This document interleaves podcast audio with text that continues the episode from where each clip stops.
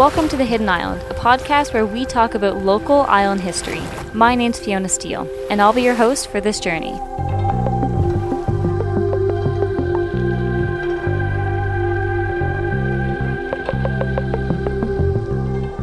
Welcome back to part two of There and Back Again. I'm Fiona Steele, and you're listening to The Hidden Island. Okay, so people have been leaving PEI to find work for hundreds of years. That's still happening today, as Ed MacDonald said in part one. But it's the coming back that interests me. I wanted to know what makes PEI special, why Islanders come back, why they dream about coming home, why expatriates miss this place so much they subscribe to a magazine all about Maritimers. So I turned to Laurie Brinklow, proud Islander and interim coordinator of the Master of Arts and Island Studies program at UPEI. In 1983, when I came to Prince Edward Island, I just I felt in love with it immediately. I've often said I got off the boat and said this is home. Now, some might say Laurie isn't an Islander because she wasn't born here. Oh gosh, what a question. this is something that comes up all the time in our classes in island studies and uh, where I teach. And um, an islander is somebody who identifies themselves as an islander. If they feel that they're an islander, they're an islander. Of course, you get the whole, you know, story, the jokes about, oh, an islander is somebody, a Prince Edward Islander, seven generations born and bred and uh, the wonderful stories that people tell to back it up, but uh, throughout history. And I think that if you feel like you're an islander, then you are. Laurie studies islands, including PEI, and the qualities they share. The unique culture, economies, politics, all of it fits into this study of islandness. The way islands are so different from the mainland. Laurie said it has something to do with the sea, the way it creates this distinct limit you don't find with bordering areas. PEI feels like home to many, even long after they've left. If you're an islander listening to this, you probably know what I mean. It's hard to put into words, eh? I asked a few people why the island felt special to them. Here's what they said Home feels like just home. It's a place where you can just be. Well, it's my home. That's where my roots are, my family, my relatives, uh, most of my friends, and of course, uh, I like the island. It's uh, one of the beautiful places in Canada, in the Maritimes. Yeah, my father was a fisherman. I was raised with a good view of the water, and so uh, no, this uh, this is where I feel home. It's not some sophisticated ideological concept of Prince Edward Island or islandness. It's just as you were saying, home with a capital H. Being back here, there's the sense of connection. There's the sense of being known and of knowing people. And I think that really resonates somewhere deep inside you when you know that yeah, it's kind of hard to explain, but when you when you know you, you have you have roots here and you have a, you have a place here. That last voice, that's Isabelle Gallant. She's a radio producer who moved back to the island a year ago after living in Toronto for over a decade. You know, I ended up taking a stress leave from my job and having that time to think about my life and my future and my work it really made me realize, you know, that it was the right time for this kind of move. So we talked about it for about a week, and on June 8th, we decided we were going to move back home. And on July 2nd, we left Toronto. Yeah, we'd been away for 12 years, and we had talked about someday coming back. You know, uh, I think for all Maritimers, it's sometimes hard to live away, and you always have this yearning to come back. Almost all of our family was still back here. Um, but I think we just didn't think we could because of our careers. They ended up moving without secure jobs, but both Isabelle and her partner managed to find work quickly. Having been here for a year, they're sold. They're happy to be home again and have embraced living in the country. You know, though, Isabelle's story isn't that rare. Many former islanders want to return, but can't find work. I was checking out a study done in 2018 by UPEI and the provincial government on this, and the results were kind of shocking. So they surveyed almost 700 people and more than 80% were interested in living on PEI again. For many, they faced barriers to returning.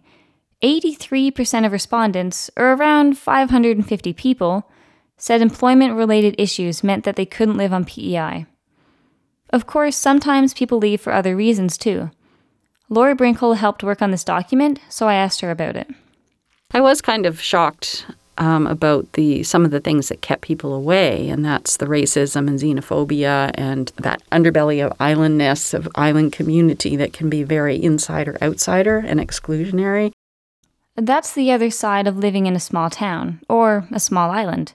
We're slow to change and sometimes slow to accept other people. I'm white and also raised here on the island, so my ability to understand these lived experiences is pretty limited. So I reached out to Thinh Nguyen. My name is Thinh, and I'm currently a uh, second year journalism student at Holland College.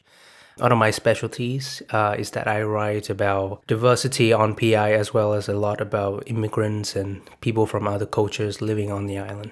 Thinh first moved to PEI from Vietnam in 2019. So actually, when I first got to Canada, I I went by the name Andy. Like a lot of Asian immigrants moving to Canada, they often choose some kind of anglicized name so that they can easily integrate into the culture and the community. And they are told, and I am also told by a lot of people that having an English name could you know, could get you a lot of employment opportunities instead of having a name that people cannot pronounce.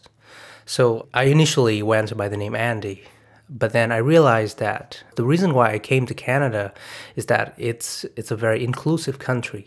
A lot of immigrants, a lot of people from other cultures coming to Canada. So I figure, why do I need to kind of hide my identity?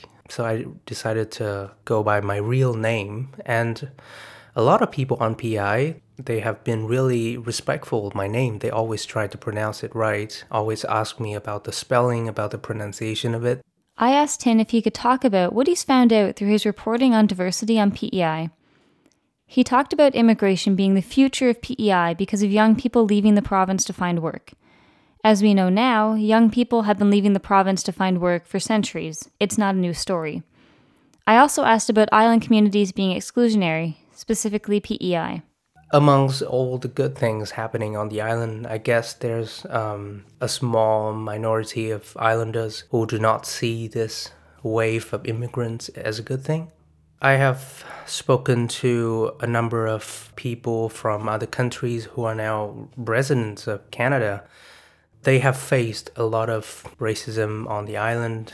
For example, just I think just a few days ago, a friend of mine she has a brother, and her brother just got called out by some racial slurs on the street of Charlottetown by a group of white men in their car passing by.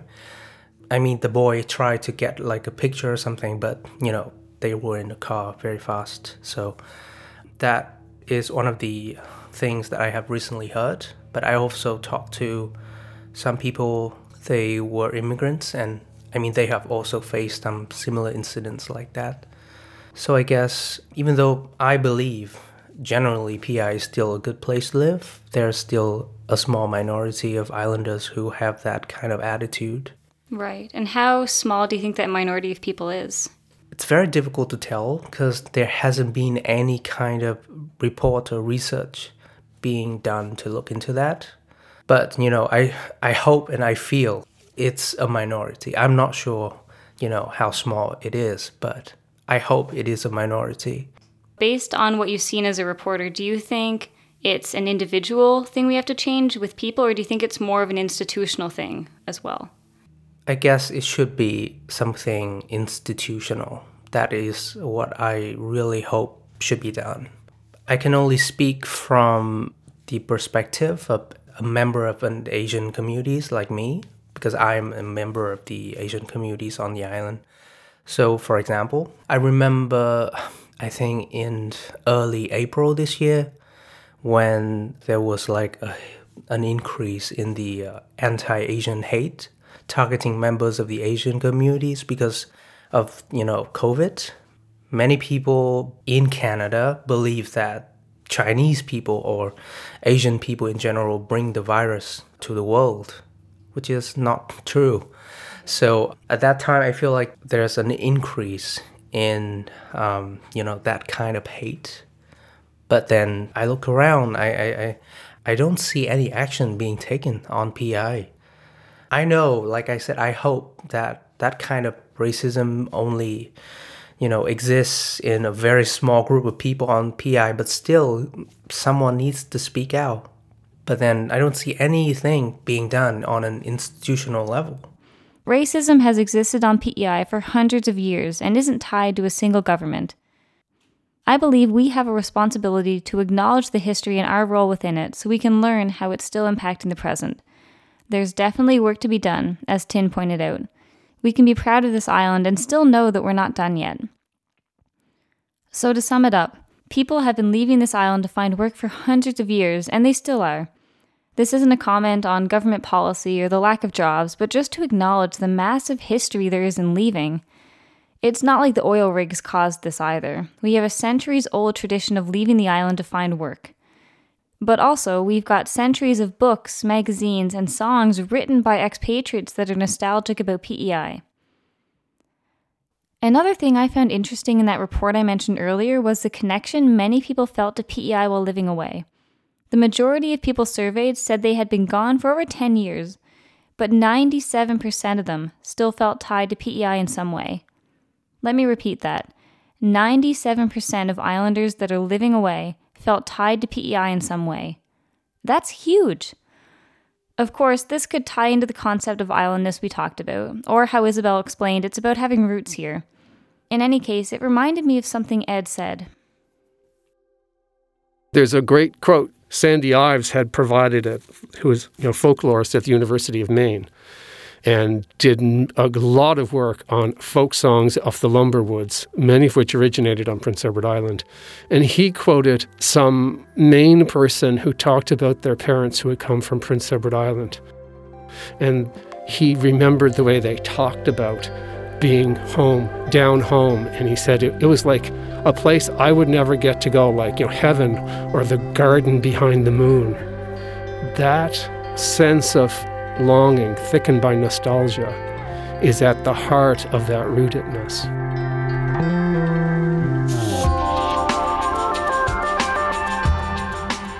Is it nostalgia? Is it community? Or is it this sense of islandness that makes coming home again special? I'll leave it to you to decide. I hope you liked this episode. If you did enjoy it, please check out the PEI Museum and Heritage Foundation on our social media and our website at peimuseum.ca. I'll add in too that we are a not for profit organization, so if you want to buy a membership or donate, we really appreciate it.